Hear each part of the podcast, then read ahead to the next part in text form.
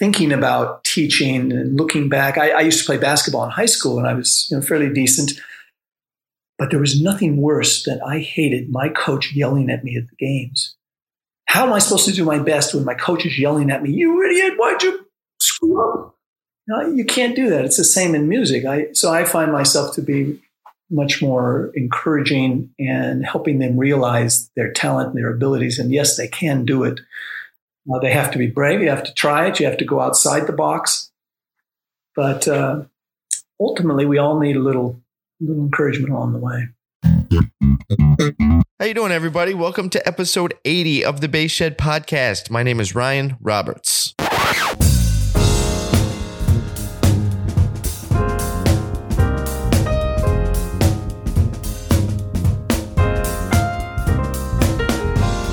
On the episode is Jeff Bradetich. Jeff Bradetich is regarded as one of the leading performers and teachers of the double bass in the United States. He has won many major solo competitions, recorded six solo albums of music for double bass and piano, and has been featured on radio and television throughout North and South America and Europe, including CBS, CNN, BBC, and NPR.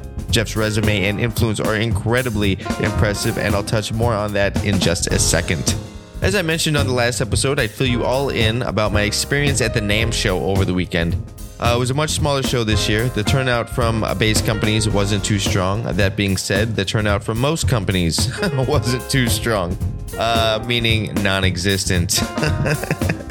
uh, major companies like Fender, Fender uh, Gibson, they weren't there. A bunch of bass companies were not there. Um, I understand it. There's, you know, flight things, COVID things. I get it. I get it. From talking to people at the NAMM show, it seems like NAMM again will be smaller next year and then two NAMM shows full force in 2024. So we'll see how that pans out. Uh, I did get a chance to speak with David Gage for a bit about some things that they have in the works. Stay tuned for an upcoming episode with David Gage. I hung out for a bit at the booth for Fine. Fine is a fantastic new platform for artists to sell their music. It is free to sign up, and if you sign up before June 9th, you keep 100% of the revenue from your content. Uh, I believe there's a service charge after June 9th. It's it's less than 3%. I know it's small. Uh, stop by fine.com to check it out. And uh, yeah, register. They're very, very artist forward. It's a fantastic new company. They're very artist forward. You can also check out episode 76 of the podcast where I speak with the owners of the company, fine.com. D. Lakin Basses. Stop by D. Lakin Basses. Contact Dan Lakin, the founder of Lakland Basses. He will build you the bass of your dreams. It's his new company. D. Lakin basses. I have two of them. I have two of them. One I co designed with him. It is the five string fretless. Absolutely love it. Absolutely love it. Uh, DLakinBasses.com. They are direct order only, so hit him up, DLakinBasses.com. I would like to give a personal shout out to the folks at Lemur. They were involved with connecting me with Jeff. I'm so I'm so thankful they did. I, I'm so thankful they did. I received a copy of Jeff's book, Double Bass: The Ultimate Challenge. Um, it is the most comprehensive book I know of for the double bass. I can't see sing the book's praises enough. Uh, after connecting with Jeff for just a little over an hour, checking out his book and listening to his records, I can't sing Jeff's praises enough either. Um, after we did the interview, Jeff emailed me just asking me some questions about when it would come out and stuff like that. Um, and he included he included the most endearing message in that email. The, the email the, the message in the email was just full of heart and precision and clarity. And, and Jeff thank you for that. Um, it was incredibly kind. When Jeff speaks about the bass and when Jeff speaks about teaching in our chat on the episode all that is still involved just full of heart and precision and clarity. The same can be said for his playing after listening to him. It's They're not concepts, characteristics is the word I'm looking for. Those characteristics permeate every aspect of of, of Jeff. And It is it's a beautiful, beautiful thing. Beautiful thing. Uh, although we didn't get a chance to discuss it on the episode, I would like to bring attention to Jeff's foundation, simply called the Bradetich Foundation. The Bradetich Foundation strives to advance and cultivate a predominant international presence for double bass and to command high performance standards and opportunities through solo competitions, educational outreach, and cross cultural connections. I look forward to having uh, Jeff back on the show. Actually, I want to have him back on the show so we can talk about the foundation a little bit more in depth. I, we didn't get a chance to cover it, but I definitely wanted to discuss that with him. I will have links to the Bradetich Foundation, his book, Double Bass The Ultimate Challenge, and more at thebasshed.com backslash podcast backslash Jeff Bradetich. That is B R A D E T I C H. Um, and so, so I'm gonna stop rambling. I'm well, I'm gonna stop rambling here. Right, you'll hear me ramble some more in my talk with Jeff. Uh, this, uh, this is what I do. Here's my talk with double bassist, educator, and author Jeff Brad et Itch. I gotta slow it down. I gotta slow it down. Otherwise, it sounds like I say Bradovich. If I don't slow it down, sorry, Jeff. Jeff Brad et Itch. Jeff Brad et Itch. Like I've practiced this, and this is still what's happening. Jeff Brad et Itch.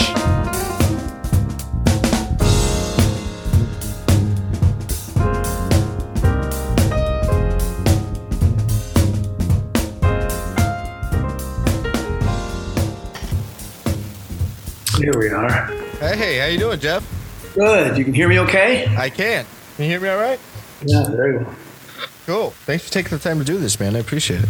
Well, it's great. You've really got something going. 70 some odd podcasts already. Yeah, yeah. It's uh, it's a trip. I, I love it. I I don't know if I don't know if I created more of a learning. I started this to create a learning device for myself or for the community. I'm not sure, but it's uh, Sounds like it's always special. I always walk away with takeaways from everybody. It's Oh, fantastic. wow. Fantastic. Yeah. So Tammy over at Lemur recommended uh, that I speak with you, and she sent me a copy of your book, uh, Double Bass: The Ultimate Challenge.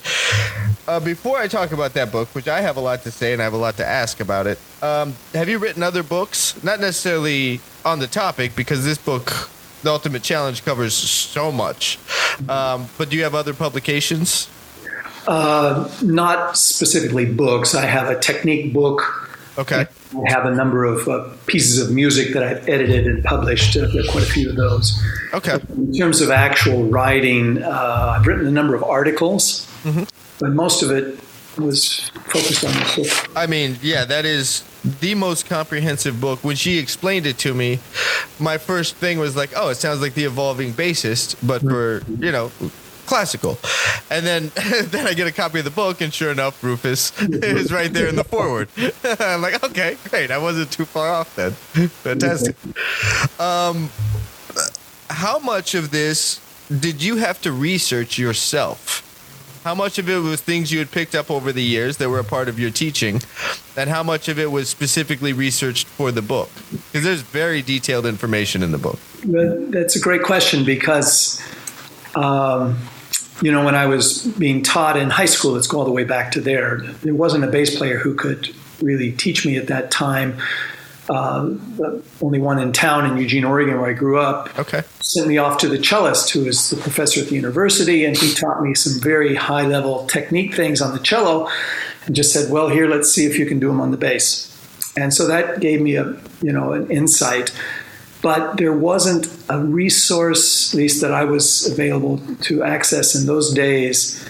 That really could go into the issues that we're talking about here mm-hmm. in the book to, to this level. Sure. I studied with a lot of different people. From Gary Karr was very influential, and then many of the other bass pedagogues I studied with in the summer. But because it wasn't really done to this extent, Barry Green put out a really good book, kind of a predecessor of mine. Um, The only book I know of him is the Inner Game of Music. right, he wrote kind of a method book prior to that, which Okay. I grew up with. But yeah, his inner game is is is uh, well known. Yeah. internationally. But so it, it it kind of fell on me to figure it out. And as a teacher, you know, I started teaching right away out of college. I started at University of Michigan for three years, then back to my alma mater at Northwestern for eleven years. And and you're teaching, and there's a few books, but as I was beginning to explore more advanced technique, I'm beginning to realize that these books were teaching some not so great methods to Yeah. achieving a not so great result. And how could we push this to a higher level? And so, really, it a lot of it comes from my own exploration. And then I studied with a lot of people outside the bass world. So I got the bass knowledge, but also trying to talk with musicians and oboe players and singers and violinists and of course a lot of cellists because there's a lot of crossover with our, our technique. Mm-hmm. What did you learn from uh, or adapt or absorb from I- instrumentalists like um, you just said it now I'm blanking did oboe you just said oboe, oboe yeah. and, and violin of course and cello yeah. but oboe for instance I mean they're always playing these long lines mm-hmm. so they're sustaining their breath and having to control over a long period of time on the bass and even on the violin, you know, we can change the bow back and forth sure. and, and sustain our sound, but to try to sustain it as if it's not broken, yeah, that was really a, a revelation to yeah. me. Trying to figure that out. Yeah, how, how did you? Uh, so you have this idea of how to let's say we're going to use that for example how to achieve this long sustained sound without breaking it up or hearing a bow direction shift or anything. Was that just you kind of sorting it out in the practice room and just trial and error and recording yourself or what was your process to go through that before you put it in the that's a that's a great question because it was actually back in a high school music camp we didn't again have a bass teacher, but there was a yeah. cello teacher, and he taught me about this technique to change the bow. So that usually when we change our bow from we call it up bow to down bow, mm-hmm. there's a little D. Uh, yeah. Uh, there's that extra weight yeah. in there that you know a singer would never do, an oboe player would never do. Um, What's funny is I just thought of two singers that actually do that in every song. Yeah, yeah. then you said a singer. A singer should never do. Should let's never. Use, yeah, yeah, let's use that verbiage because I just thought of two really famous singers that do it all the time, and yeah. it really annoys me. Yeah. Because they always add this little ah, yeah. At the end of every phrase. That's to get a little extra applause. Yeah, yeah. Right. Pavarotti used to do it all the time too. It drove me nuts. Oh yeah, I was thinking of the guy from Metallica and then in Michelle Branch. Those were the two that came to my mind. Mm. Yeah, they both do that. But anyway, this in high school, this guy taught me this technique, and I thought, you know, okay, I didn't know any different, that nobody else was doing it, and so I worked on it and and. Uh, then try to teach it. And a lot of times you learn a lot more when you're trying to teach something than when you're yeah. actually trying to learn something. And uh, so that's uh, yeah certainly carried with me, and it's it's a it's a concept that I feel puts our playing on a much higher artistic level, and we can eliminate some of these. Um, I guess you can call them handicaps that or hurdles. I like to call them more uh, that pitfalls maybe sometimes. Yeah, yeah, instead of that's one thing I look for in technique, especially is do you want to run around the track jumping over hurdles every 20 yards, or do you want to run without that impediment? Sure. And of course, the answer is obvious. Yeah. But a lot of times we create those hurdles that we end up having to jump over just to. Yeah, I mean, that in and of itself is like is a fascinating conversation or topic because we also can get used to jumping over hurdles to where that we, we, you know, to go back to the analogy, we're not a long distance runner just doing loops around the track. Now we're purposely gauging how quick we can jump hurdles. Mm. You know, we, we adopt that the hurdles are fixed and that's can't be eliminated. That's it, exactly.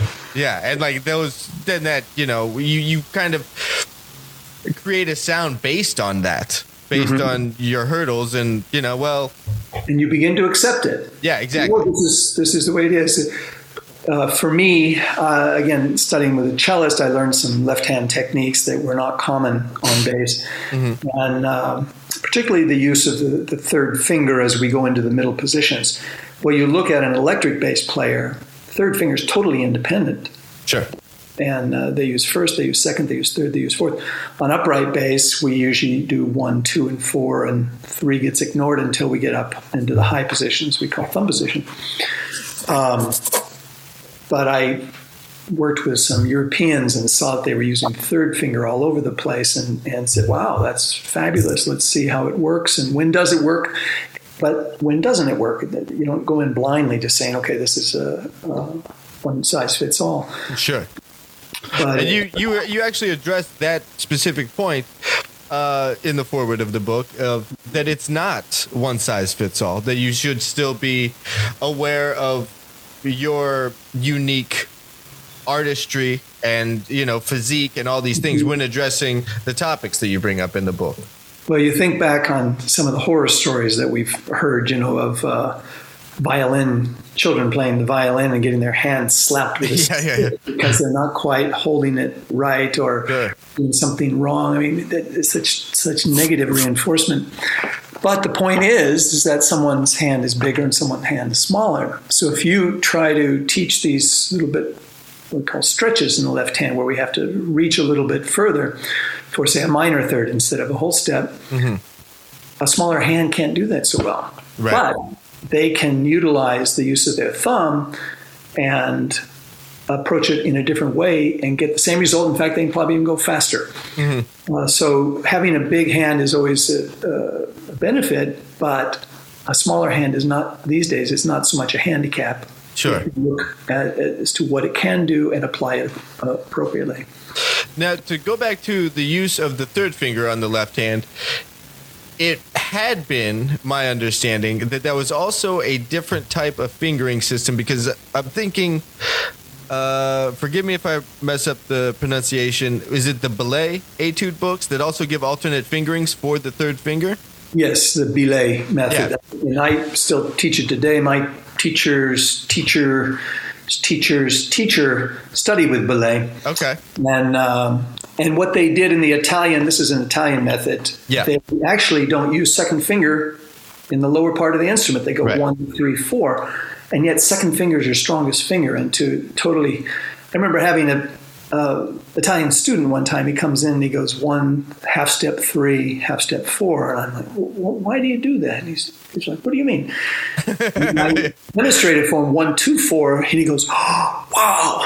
Yeah, yeah.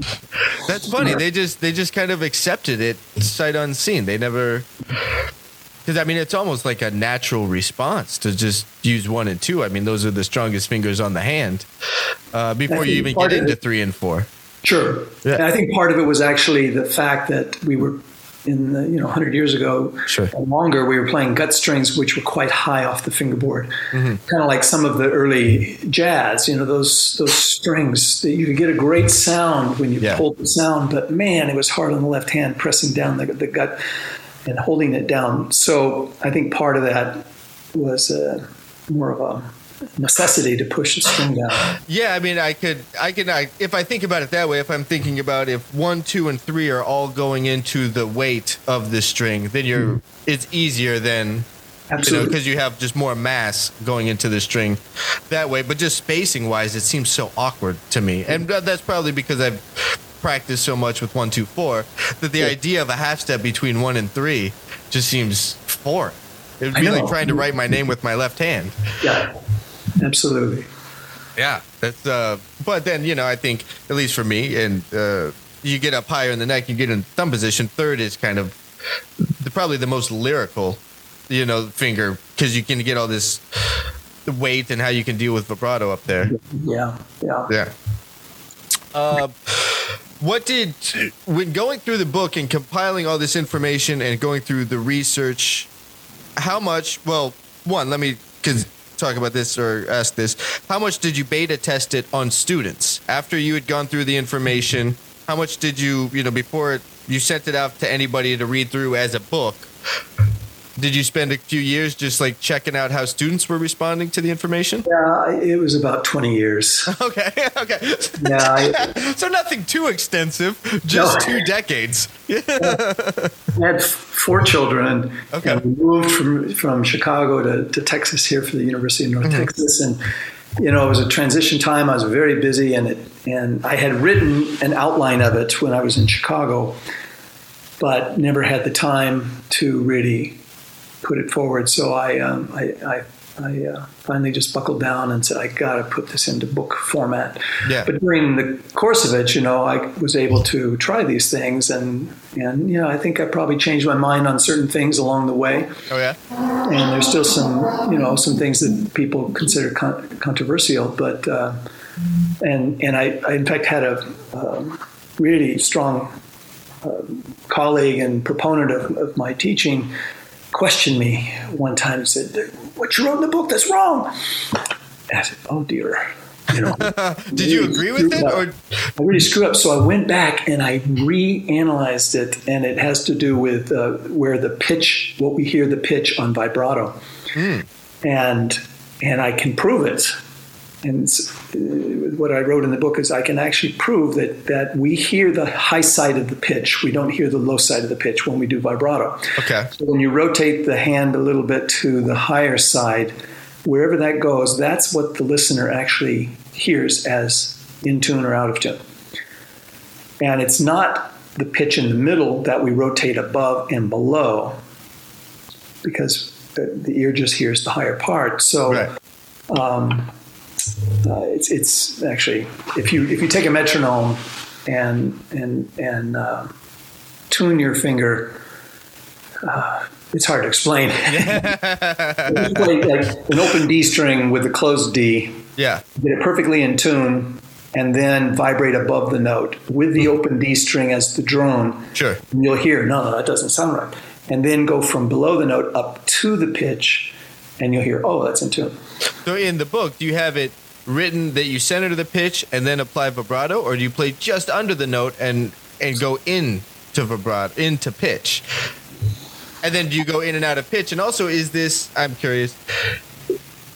Uh, maybe you know the answer, and uh, totally understandable if you don't, because this is who knows what kind of question this is. But is it just do humans hear sharp quicker than flat?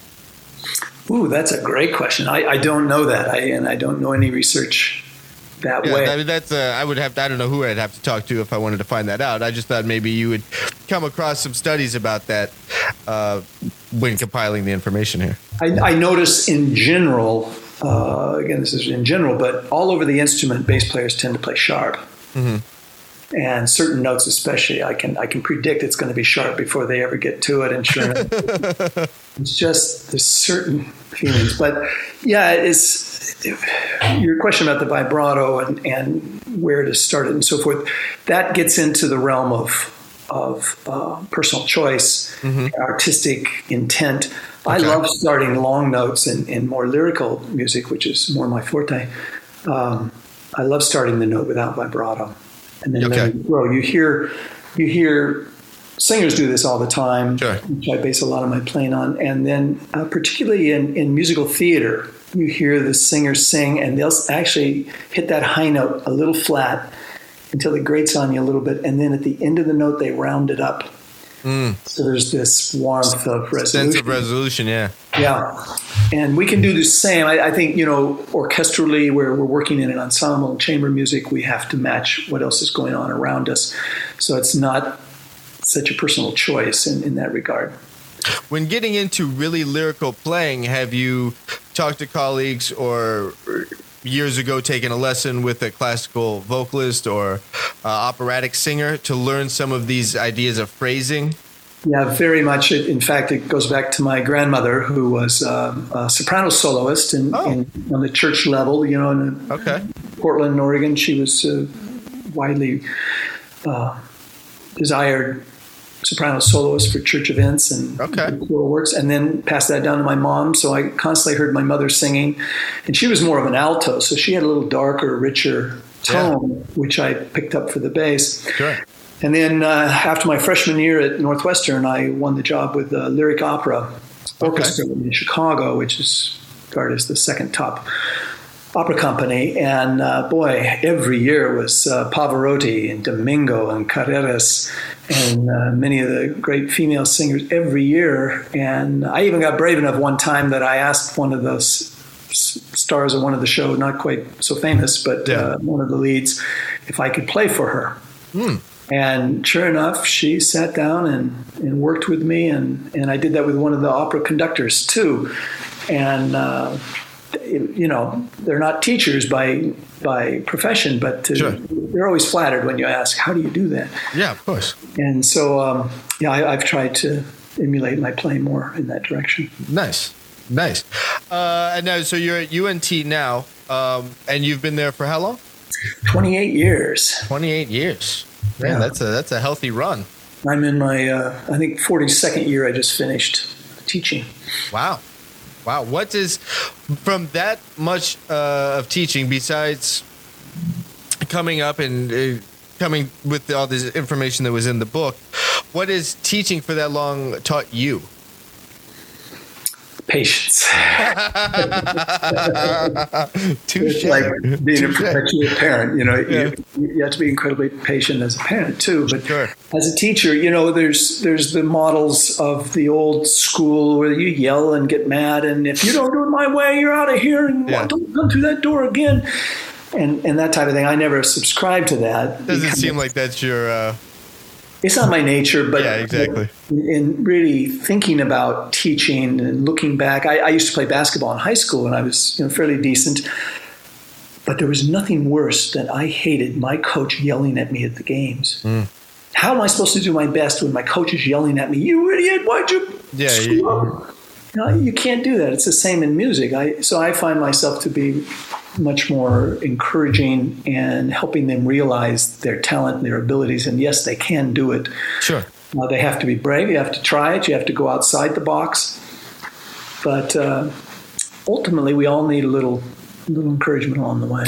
Yeah, I think uh, I agree with you. I think that there's, um, you know, there, an adage I've I've used with students is a lot of a lot of times, and I, I've this comes from me too. Like I've had this thing of like, oh, that's too hard. I can't do that. That's mm. too hard. So like you don't even, you know, you don't even climb up to the high dive because it's too scary. You know, yeah. that, that, kind of thing. And so I, I try to debunk that right from the get go. Is nothing's difficult. Mm. At one point, you didn't know anything, and all of us, we didn't know anything about this instrument. We didn't know how to tune it. We didn't know what the names of the strings were. We didn't know anything. Nothing's difficult. It's just unlearned. All you have to do is learn it. I'm nodding my head very enthusiastic. Yeah, like that. I think it's you know to to free your mind is also gonna free the bass, Mm-hmm. You know, and free how you think about who you are in your relationship to it. Will there'll be a freedom then on it because you're approaching the whole relationship with a sense of freedom.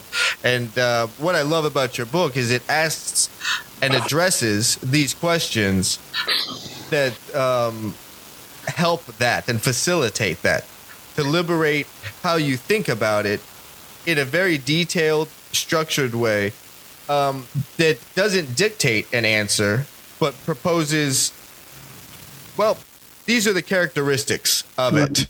And now, you know, see where you land in the middle of the information. Absolutely. I, I, had this even doctoral student of all things. Uh, I, I, hope he's not listening. well, I hope he is. I want, I want some, I want some coverage on this thing. he knows this is true, but uh, um, he would come in, you know, and I'd say, well, "Okay, let's try it this way." Oh, you know, I, I can't do that. Mm. Yes, you can. Let's just try it. Oh, you know, and he'd come back the next week, and oh, it doesn't work. Yeah. So finally, he comes in with this piece, the um, this Le Grand Tango by Piazzolla, which is a wonderful cello work. Okay. And bass players transcribe it for the bass. He really loved the piece. He really wanted to play it. And he comes in, he's playing it all in first position. And okay, first position is great. I love playing the low stuff, but this music needs to soar and, and cover the entire range of the instrument. And so I said, you know, most bass players, when they play this, they, they play it up an octave to get more of the, the singing and the, the tango quality and not quite so, yeah. so low. Oh, yeah, I don't think so. I, you know, I don't think that is possible. And, and he was just going, I was, I was about to scream. said, okay, okay, I'm going to make you a deal. You don't have to play up there. You don't have to do it. Yeah. But for one week, I want you to try it. Just yeah. one week. That's all I'm asking. One week. Yeah. Come back next week, play it for me up an octave, and we'll see if it works. You know, maybe something does. Maybe you'll be surprised. He comes back the next week, everything up the octave, and it all worked great. And nice. he very sheepishly said, "Yeah, maybe, maybe, maybe it's okay." you know, it's that type of because the thing is, like just like you said, you can see it as especially as a teacher and, and having done it and having done it for so many years, you can see it and, and they can't see it. So mm-hmm. part of the job of teaching is to open their eyes to the possibility of the instrument of their own capabilities. Sure. And uh, sometimes they're their their own worst detractor. What were some uh, moments for you similar to that? in your in your journey with the bass? What were some moments where it's like, oh, that's not that's not as challenging that I thought. Like, what were some of the hurdles you've overcome? You know, that really stand out in your mind. To be honest, the, the there's there's a few of those in there, but what happened most is when people would tell me I can't do it. Mm-hmm. You're a bass player. That was fuel for you. Oh yeah, yeah. I mean, even my teacher. Oh, I don't know if you're ready for this piece. Oh, doggone it! Yeah. I'll show you. I had that kind of fire, but but I mean, so long. Uh, uh, through my, my playing, I, I, started. You know, Gary Karr had been on the scene for ten years or so, and and I know he fought the, the bass profession saying, "Oh, you can't be a soloist. You know, the bass isn't meant for a solo instrument. Just you know." My teacher, in fact, in college, told me, "Jeff, just stick to the money positions," which was sure. meant, you know, the orchestral, more the lower positions. Yeah. Which I love playing down there. I love the sound of the low bass, but yeah. that wasn't the you know the, the end of the tunnel for me. So I think uh, taking those types of um, negative feelings towards the bass. It, it, has always driven me. I've tried to enter numerous solo competitions when I was young, and it would be for violin, viola, and cello, or for piano, violin, and cello, or for voice and violin and cello. And so many of them didn't have the bass, and I would try to apply, I would try to convince no, no, no. And finally, I was able to break through in a few, but nowadays, every single solo competition includes sure. bass. Um, uh, which shows how far we've come in those 30, 40 years. But uh, yeah, very short amount of time. A lot of, you know, convincing of very skeptical minds, even in the musical world, the classical music world. You got a lot of violinists. I wanted to play this uh, famous piece by Bottesini for violin and bass, absolute showpiece, one of the great showpieces of all time. And we were at a summer festival to get summer camp, and she asked her teacher if she could play this piece with with me. Teacher said, absolutely not. You never, ever play with a bass player. and so she wouldn't let us do it. And, and uh, but luckily, there's uh, more enlightened minds. Yeah. Do you find a lot of? Um, I want to make sure I ask this question appropriately. Is uh, a lot of prescribing to these closed-minded ideas about the bass. Does that come with older educators that have been in the classical scene for a long time that just you know, when they came up, the bass still lived in this one specific part of of their mind first and foremost, and then in the orchestra second. And since the bass wasn't, because I mean, there's been solo pieces for the bass since written before all of us were born, including these people that are closed minded like the solo rep already exists. So clearly the the limitations are of them, not the instrument. That's that's a good point, and and uh, that certainly exists. Though with educators, they're mm-hmm. usually more open minded. Well, let me hear it. Yeah, right. Prove prove to me that it can work where I found the most closed minds, and this isn't the way it is nowadays, but when, when I was young, 40 years ago, and kind of trying to break in, it was it was more the, the, the orchestral double bass ideal and the profession that that you're a bass player, therefore you should play in the orchestra and forget this solo stuff. Uh, and the point isn't, and I certainly stress this with my students, the point isn't that we're trying to make you into a soloist, for heaven's sakes uh, there's there's little opportunity for making a living that way. Mm-hmm. But the point is, is that you're a musician. Right. you should have something you want to say, and solo playing is one of those avenues. It's, it's the most specific to you and, and sure. intimate ways of expressing expressing who you are and what you think and feel and, and uh, uh, so why would you want to cut yourself off from, from that? I mean, look yeah. at all the hours it takes to play the bass. Don't you want to know? hear you? Um, so that's we've come again a long way, baby, and and uh, it's really refreshing to see. Me. Students who don't have the same passion for um, being a soloist that maybe you do or other uh, performers or teachers, how do you speak to them about the artistry of section playing? Um, because I mean I do agree with what you just said. Being a soloist and having something to say, and you know all those things come out uh, in the solo playing. I mean I play primarily jazz. You know I play on the upright like I'm a jazz guy. But so I understand the expression and the freedom of all that as it relates to improvisation. and I can understand it how it re- would relate to a classical soloist. But I honestly I can't wrap my head around the artistry of what you have to personally the individual artistry artistry of a section player and where you find that. Like that kind of confuses me. And maybe it's a jazz way of thinking, but like why would you do that? Mm. You know, like why would you want to play in the section?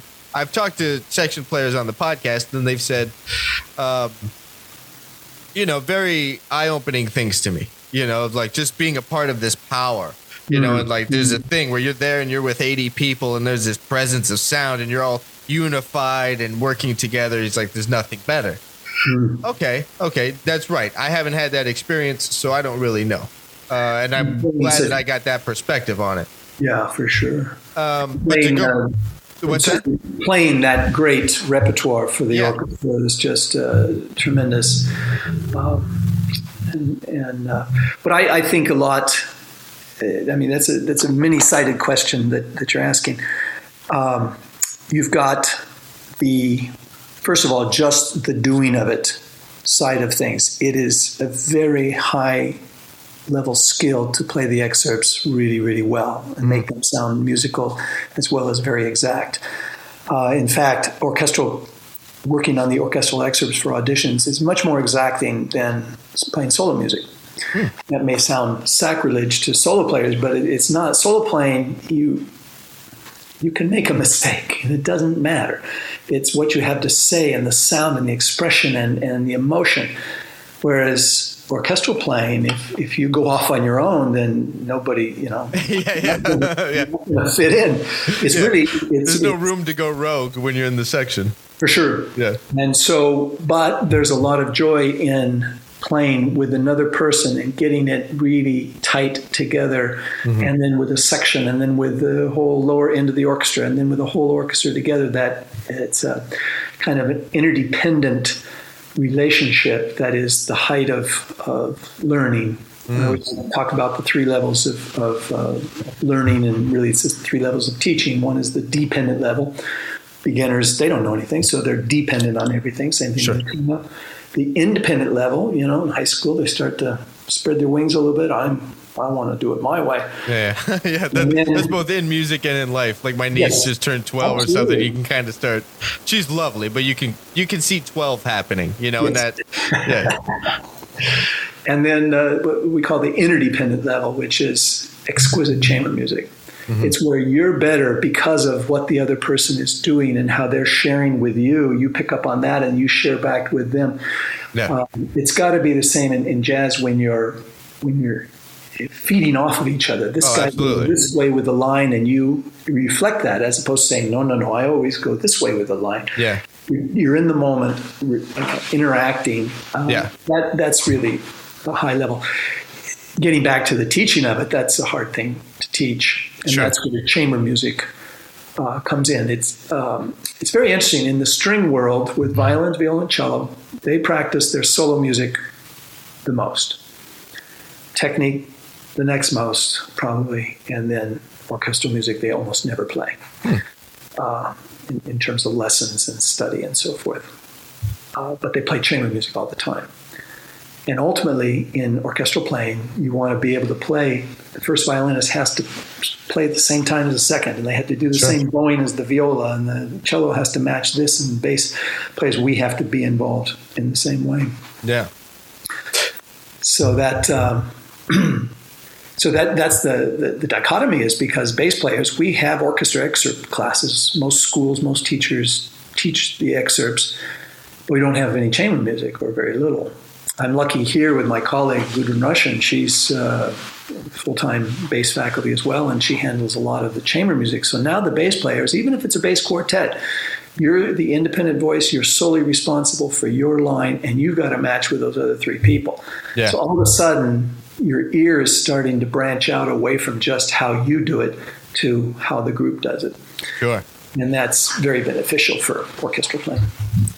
Um, I agree. I agree. You, uh, when we were speaking, um, but I think it was on the phone. Maybe it was through email. Whenever we were communicating, uh, you have a workshop slash clinician coming up that's aimed at. I don't want aimed at. Uh, you're not trying to assassinate them, uh, but it, it's provided for specifically the double bass soloist. Mm-hmm. So that's the that's the criteria, or that's the that's the course. That's what you're talking about. It's called uh, Pirastro Strings. They do the sponsorship. Pirastro Strings, the elite soloist program. Okay. It's 19 years now. And it was an outgrowth of, of my summer master classes that I started. Uh, it's now 35 years. And where, you know, it's more high school, college age.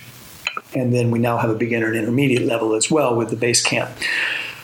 And so I did lots of summers and lots of other ones in Seattle and in Germany and Hong Kong and, and working with that level. I'm, I feel I can reach that level really well and give them lots to work on. But I want to work with some really elite players as well, too. Sure. And uh, I have some, you know, at my own school, but in, in the summertime. So I established this for just, you know, for solo playing. You come in and it's five lessons, and now it spans over about eight or nine days.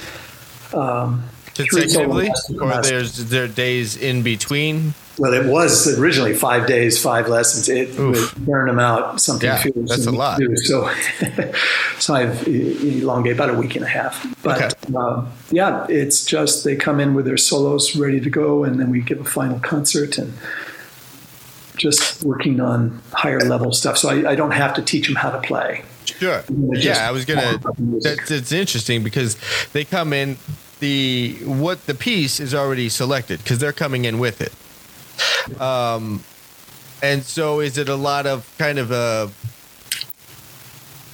a lot of peer feedback? Does that happen? Like where all the students give feedback to one specific student at a time, and you kind of go around, and it's kind of a cooperative learning yeah, your peers. Is it a lot of you teaching all five at once? Uh, generally, I like in, in my school environment, I always have the students make the comments 1st mm-hmm. And it's a very leveling of the playing field way to yeah. go because if someone gets too high or haughty, they're yeah. going to be there next week, yeah, exactly. and they're going to have to take it on the chin too. And not that you know, still has to be positive. In these shorter term type things, I generally feel I've only got you know five chances or five hours that I'm going to be working with you. I want to give you as much as I can, but I do try to open it up to other people's comments because um, you know when you hear it from your peer, it, it sticks in a way that that the, the professor can be uh, ignored or overlooked or just go, yeah, of course I'll do it that way. But when yeah. a peer says it, I mean, think back in your, your past, 10, 20 years ago, we what do we remember? That time that somebody zinged us. Right. said something. It was very insulting to my playing, but I took it to heart and, and went and fixed it. Good. So that's part of you know, the whole teaching thing too, is sometimes well, like you were saying in the very beginning of, of the session today, we have to orient what we're doing around the student. And some of them need a swift kick in the behind, and yeah. others need a real tender touch. And uh, that's one thing that keeps the, the, teaching so so personal and, and, and vital and, and keeps the my interest there is that you're dealing with people and not just yeah. third finger on F sharp. right, right, right, right, exactly.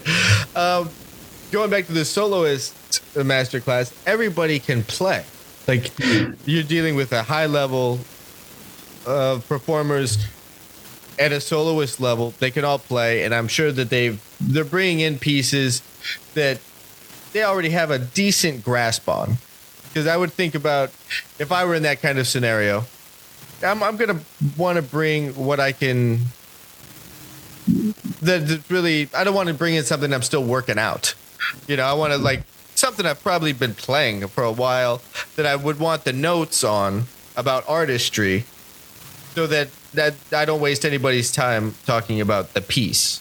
That's that's a really good point. I, I require them to come with one piece ready to perform on the final concert. Okay. A couple pieces that are in pretty good shape that they're need some some finishing touches on. But I always ask them to bring something new mm. because I want to be able to help them develop a process in how to learn a new piece. Yeah. How do you start? Where do you what how, you know, what what comes first? Sure. And with almost every person I've ever worked with, it's the left hand fingers. What fingers do I use on these notes to play the notes? Mm. When in fact, how, how do you know which string you even want to play those notes on if you don't know the piece? Sure. So you have to start from trying to understand the piece. So everybody goes to YouTube these days. We didn't have that in my day. Right. Uh, in fact, when I was in high school, there were two recordings that I knew of for double bass. Groundbreaking, and the other one I go, well, I can do that well. Yeah. And um, but anyway, uh, but the problem the problem with YouTube is that people then just emulate what they're seeing there, and they're sure. not really learning the piece. They're not getting inside the harmony or where's this line lead? Is it the same color? Is it string crossing? Is it shifting? That's a big question for us in, in classical playing is do you want the sound to is, is it a fast passage, therefore we go generally straight across the string with our finger? Or is it more lyrical and therefore we shift up and down on the same string to keep the tone color consistent and, and actually get a shifting sound, which is very lyrical, very vocal. Yeah, you talk about that in, in the book in relation of two types of int- intonation. Mm. There's one for speed, and uh, I, I'm, blanking on the term you used for the other one. There's like kind of a, a way you play for, you know, a lot of dexterity. Right. Uh, and then there's another way you achieve intonation and the precision of intonation, uh, and that's by staying on the string, the same string. Yeah, that's the idea. Yeah. And therefore, you have to ask your question. The question: Is this a shift Sure. And, or should I go across the string? So that, that's half the fingering question. But then once you have the fingering question, if you're going to shift, do you want to hear the sound of the shift or do you not want to hear the sound of the shift? Now you're you're really getting into the interpretive side of it. And most of the time people I can say this from 40 years of experience, most of the time people never ever consider that Hearing issue. the sound of a shift, yeah. Yeah, they just play the note, oh, I can play it here, and this is easier over here. That's one of my pet peeves. Yes, the bass is hard, quote, to play, um, more challenging, I like to use the term. Yeah. But that doesn't mean that the easiest way out is the best way. Sure. I always stress is finding the best way musically to play it. How will it sound best? And then if you don't have the technique, develop it. If you do have the technique, put it to use. Yeah, uh, right. I mean, if you take just that phrase, you know, the easiest way is probably not the best. Uh, that that pretty much applies to life. If you think mm-hmm. about the, you know, and music is just a reflection of everything else in the world and who we are in the world. Uh, so if you take the easy way out on the bass when it comes to a fingering, okay, yeah, that's probably not the best. If you if you take the easy way out in whatever life scenario, probably not the best thing. You know, you spend a friend of mine, a good friend of mine, his wife is Brazilian, and he told me the phrase how they say it in Brazil, which I can't, you know, I can't do that. Mm-hmm. Um, but it has to do with uh, the less you pay now, the more you'll pay in the long term. Mm. You know, you buy the cheapest car you can now, well, you're going to end up dumping a bunch of money into that car and then finally just buying another cheap car instead yeah. of just buying, you know, pay the money now. You know, and it's that idea of put in all the work up front to make mm. the work on the back end easier. Great point. There's a there's a wonderful um, Chopin quote that says, "For every difficulty slurred over, will be a ghost to disturb your repose later on. I have that on my door. that's, yeah, that's it. That's whatever whatever you don't do now, you're gonna have to do again later. I mean, I remember a theory teacher telling me that, uh, not me specifically, but the class. Like whatever whatever you dodge now, whatever you try to skate by now, you're gonna have to deal with it again later. you know, like it will it'll always still be an issue you're going to have to address at some point. So, as that relates to what you're talking about with learning a piece, um, yeah, I mean that makes the most sense. Is just figure out figure out what works for the piece because the, the idea is to perform the piece of music, right. not not to look cool playing the bass, but it's to get this music out into the world. Uh, yeah. Yeah, I think that's that's great. Have you found a lot of students of that caliber that still tend to? Well, two questions actually.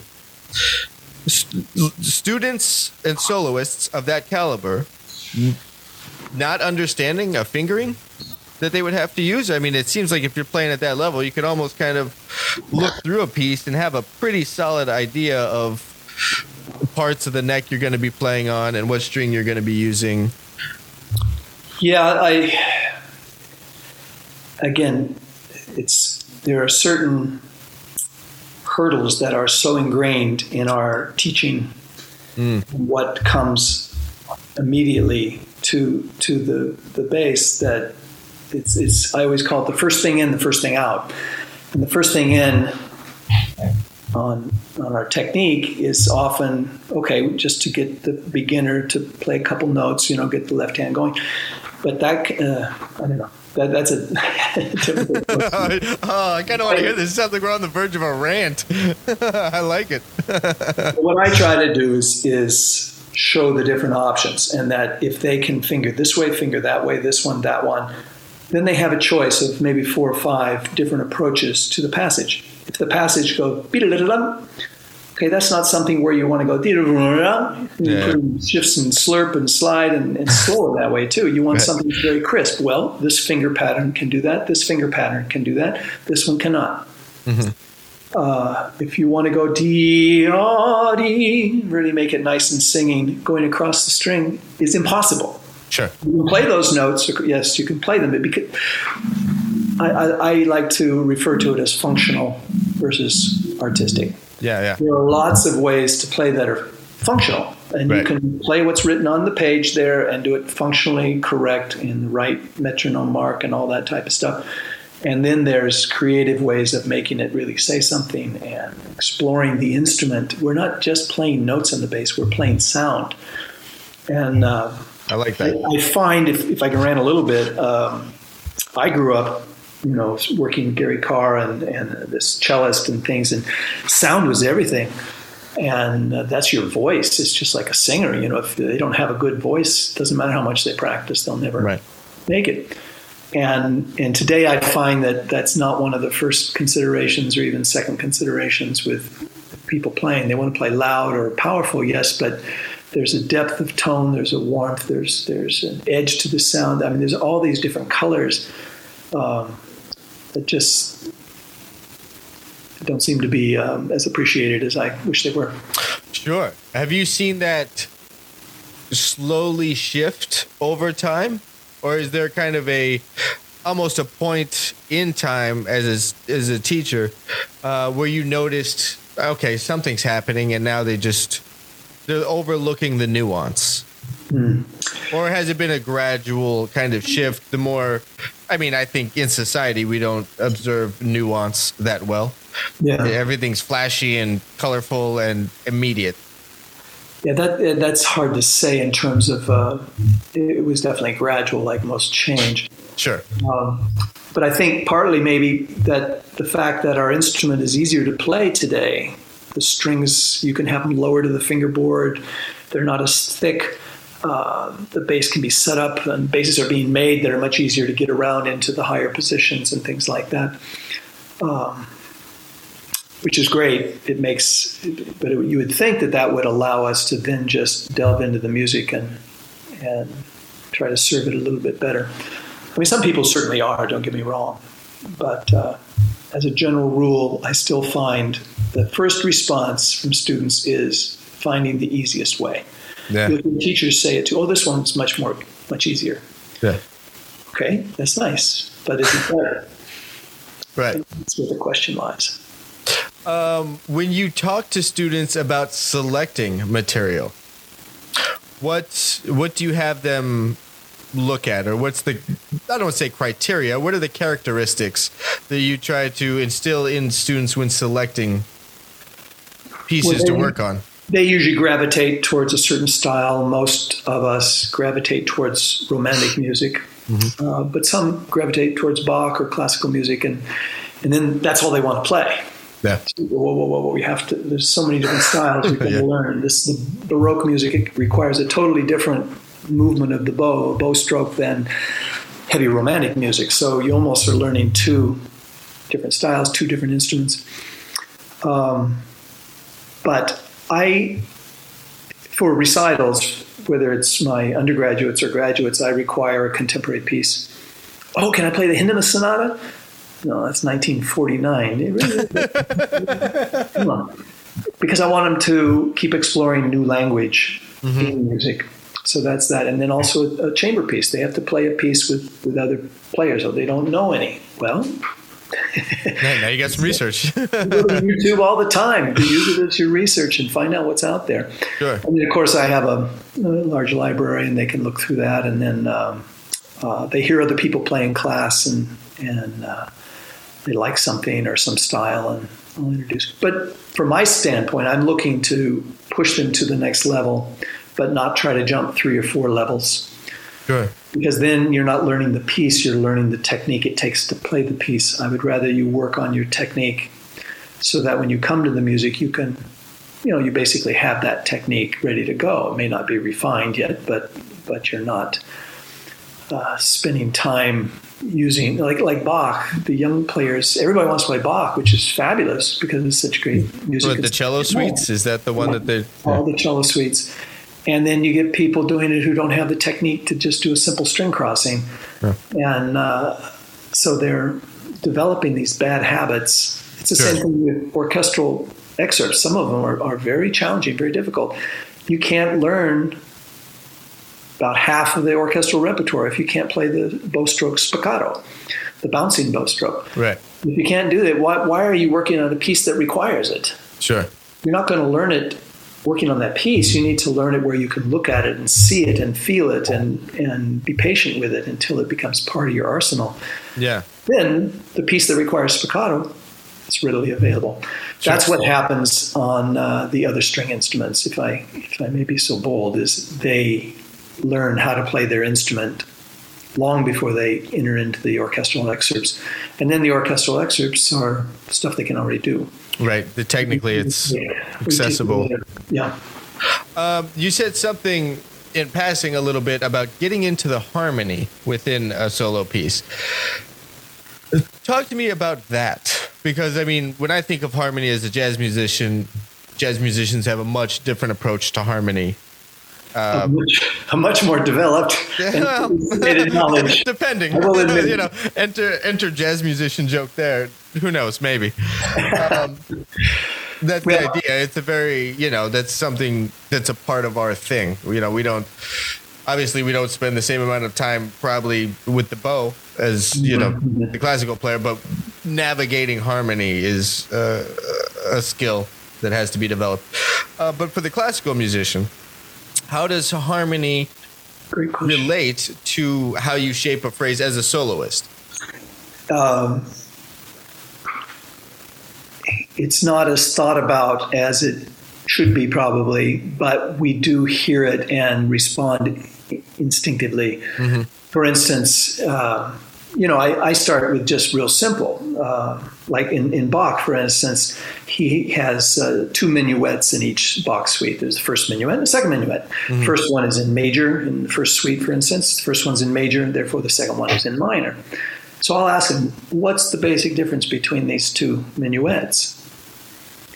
Well, one's faster and one's slower, and you know, what, you know, one's happy and one's sad. One, one's major. Yeah. start with something just that basic, and then you go, oh, okay. So if it's happier, how do we approach it from a playing standpoint?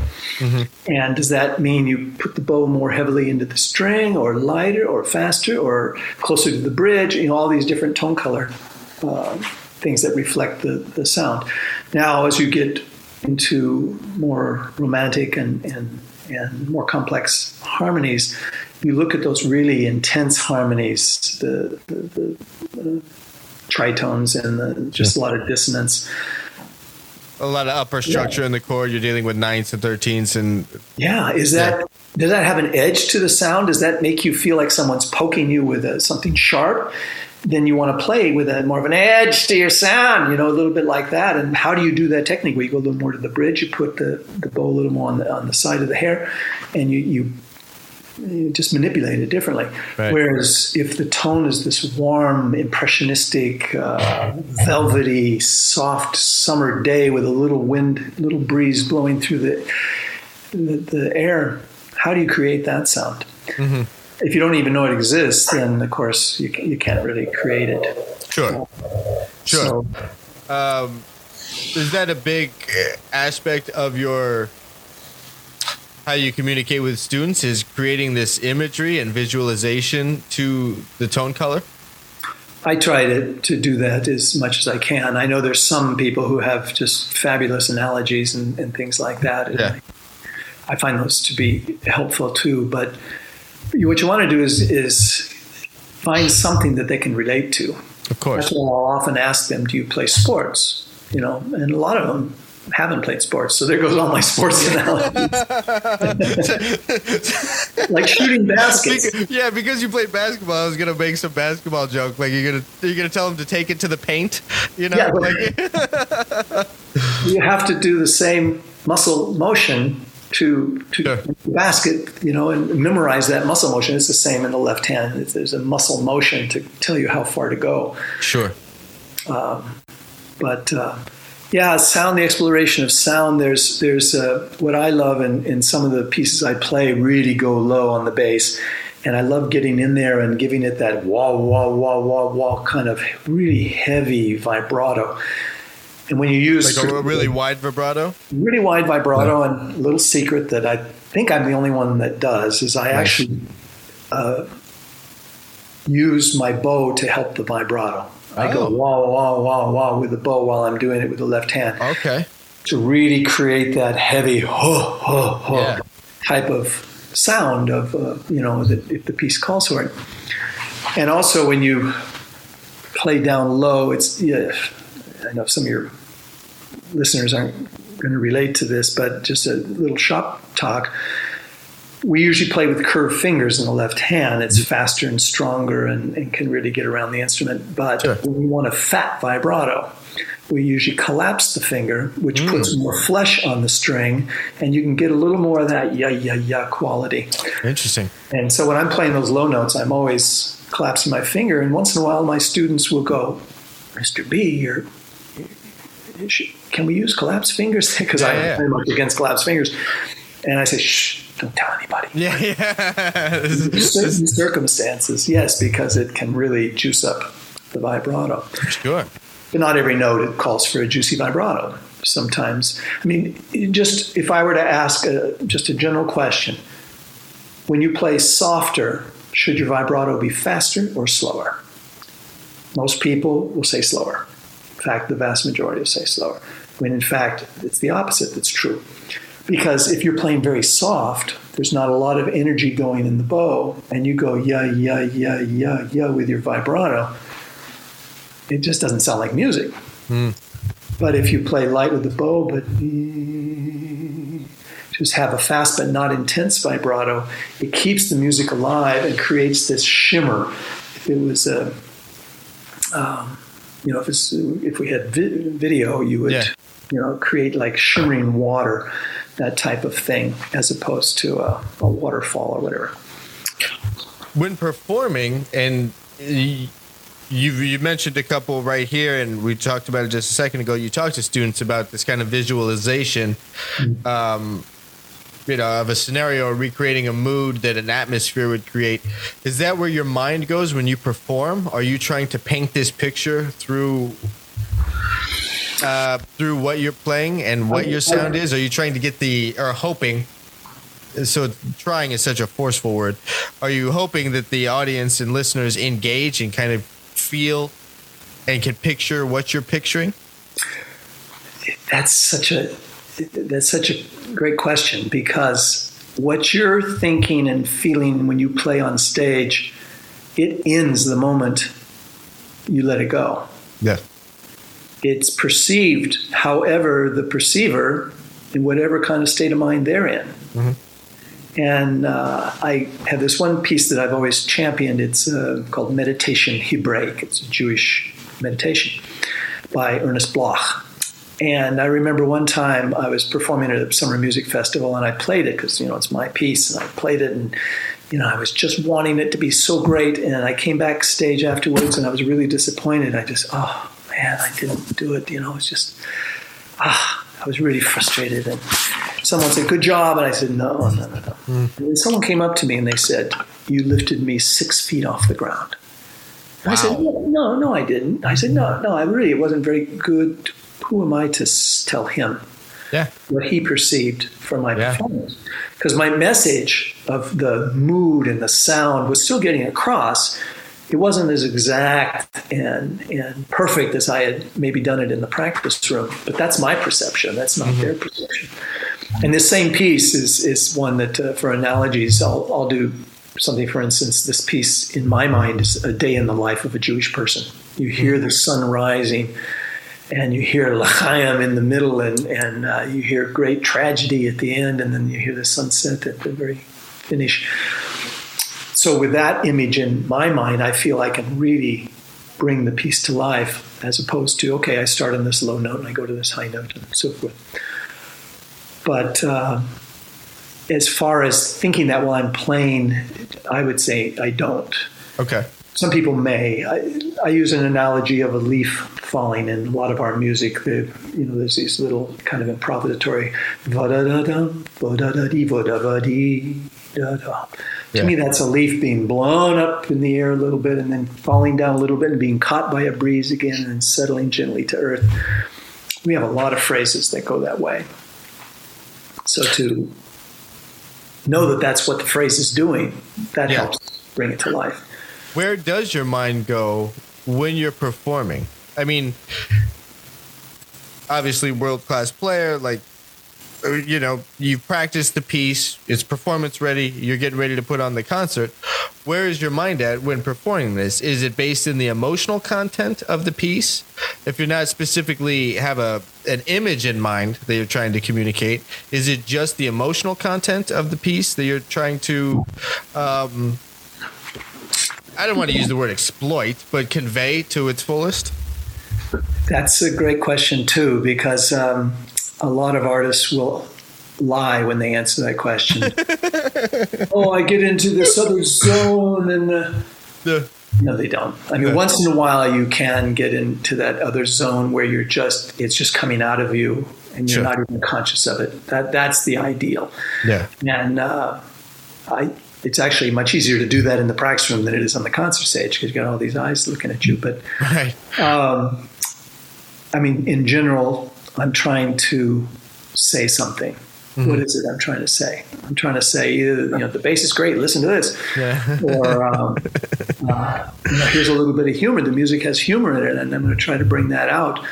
And uh, um, you know, so it, it, to me, it's more sound related. I'm thinking and f- trying to feel it. Okay. And uh, and then I try to get rid of you know the audience. I, I find that the easiest performance venue for, for me is not is not ten friends or twenty family members. That's the hardest. For me, it's two thousand people. Sure bright lights. I can't see them. Yeah. And it kind of gives you liberty to just show off. And, and it's almost like you're another person. You just go out there and, and let it go. I find that to be the easiest type of uh, venue to, to play in. Because then when you take the stage, you're automatically stepping into this mentality of yeah. let go yeah, yeah. It's almost a, I'm sure that's what happens with actors and actresses, you know, and uh, they some of them, you know, so get into their role that they take it home with them and and sure. that person as opposed to themselves. But uh, it's not bad. When uh, we'll wrap it up here soon in a second, but a couple questions. When trying to say something, I, but I, trying sounds like it's a, an effort that's not going to work out. When you're communicating this piece of music to the audience, it's a story you're telling them, mm-hmm. a story that the composer wrote. And so, how much have you studied the nature of storytelling to impact a performance? That's hmm. something I only asked that because um, a long time ago when I was debating whether I was going to go to college or what I thought about college. Um, I almost wanted to. Well, no, I did want to go and study literature because how that would facilitate my musicianship. and understand the the arc of a story, you mm-hmm. know, and how this would impact me as a, a soloist, you know, within jazz. Um, have you taken interest in that? That where you've um, studied it on the side, or kind of, you know, in the back of your mind, it's something you're thinking about. Gosh, that's that's. I I wish you'd asked me that question 20 years ago. I should have done more.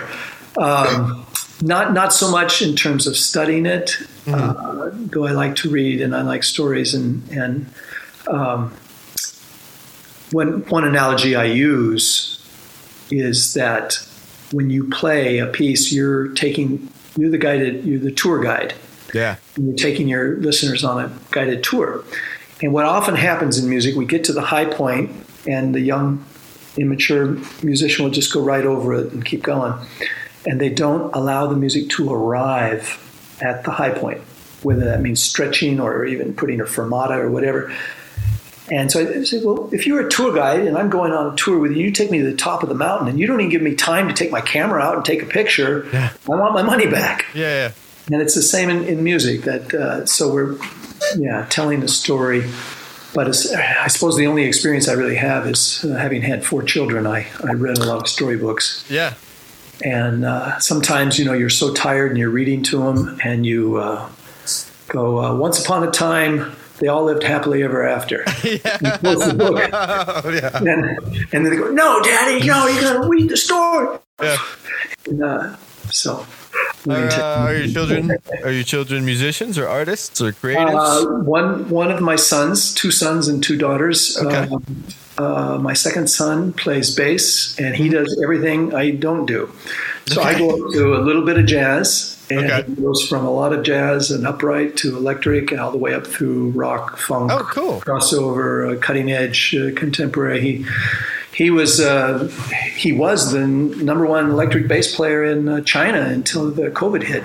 Wow! And he left right before COVID hit to come home and visit, and he hasn't been back since. So. Was he touring there? What was he doing over there? Yeah, he was actually uh, living in Beijing, and then they would okay. fly him all over the country to do all sorts of stuff and oh wow shows and TV, movies, just everything.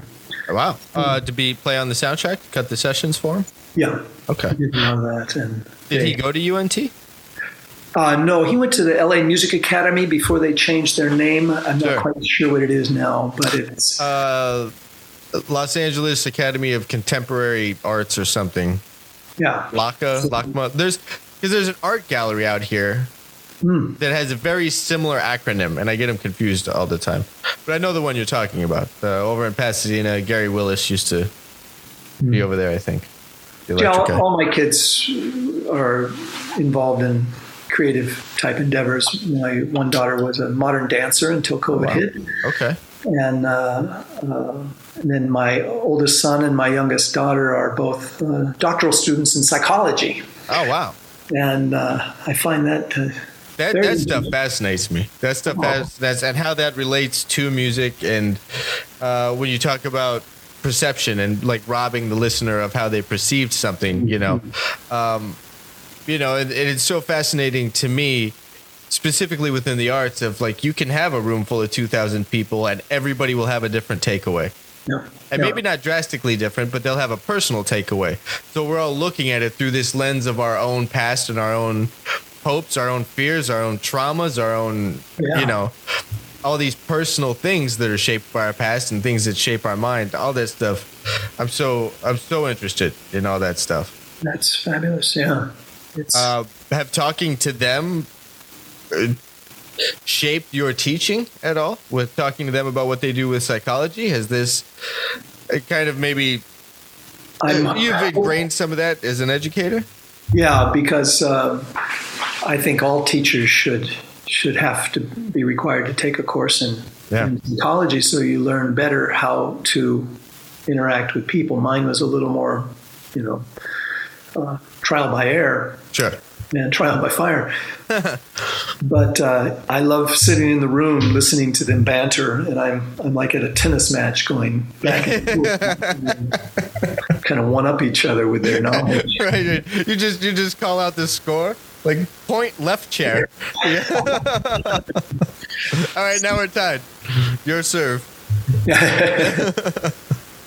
Jeff, this has been great, man. Thank you so much uh, for taking the time. Thank you so much for compiling from the bass community all the information in this book. This is. Uh, I'm embarrassed to say I had not known of it sooner because this is.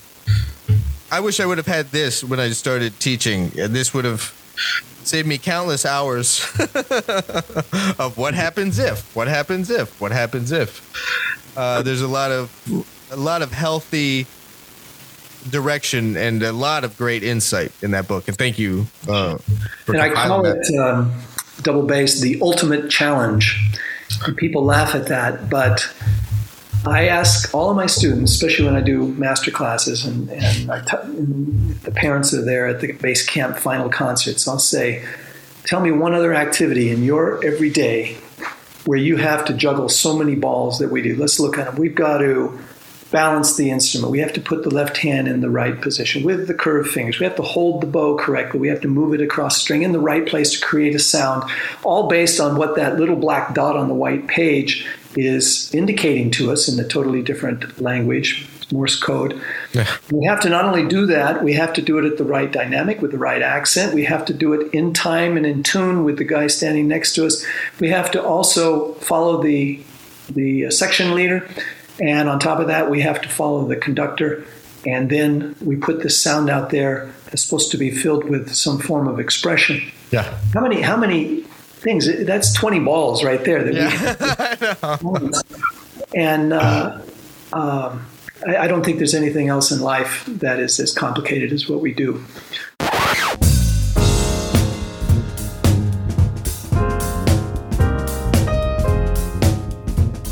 All right, all right, all right. That was my discussion with Jeff Bradetich.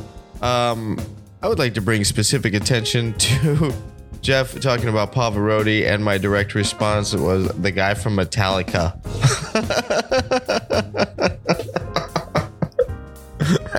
it's like a sommelier commenting on a Spanish wine, and I'm just in the background, like, bro, throw me another Bud Light. it's awful. I should have used a little bit more discretion on that one. Uh, it's so many times during that talk with Jeff, I felt like I was getting a lesson. It was great. There's so many things uh, I, I mentally took a note of and have explored in my playing since since our conversation specifically about the you know a little bit flat vibrato vibrato going into pitch things like that. I've actually been checking that out a lot on the fretless so such a wealth of information and, and knowledge and artistry on the double bass. Um, again, please you stop by thebassshed.com backslash podcast backslash Jeff Bradetich uh, to check out the links, learn about the foundation, uh, check out the book, the Double Bass: The Ultimate Challenge. It's it's amazing. It's absolutely amazing. And thank you, Jeff, for everything uh, you've contributed and are still contributing to the bass community. If you are enjoying the Bass Shed podcast, please hit subscribe wherever you are listening to it. Uh, feel free to leave a comment if you feel like commenting. Uh, and that's all I got for this one, folks. That's all I got. I will catch you on the next one in a minute.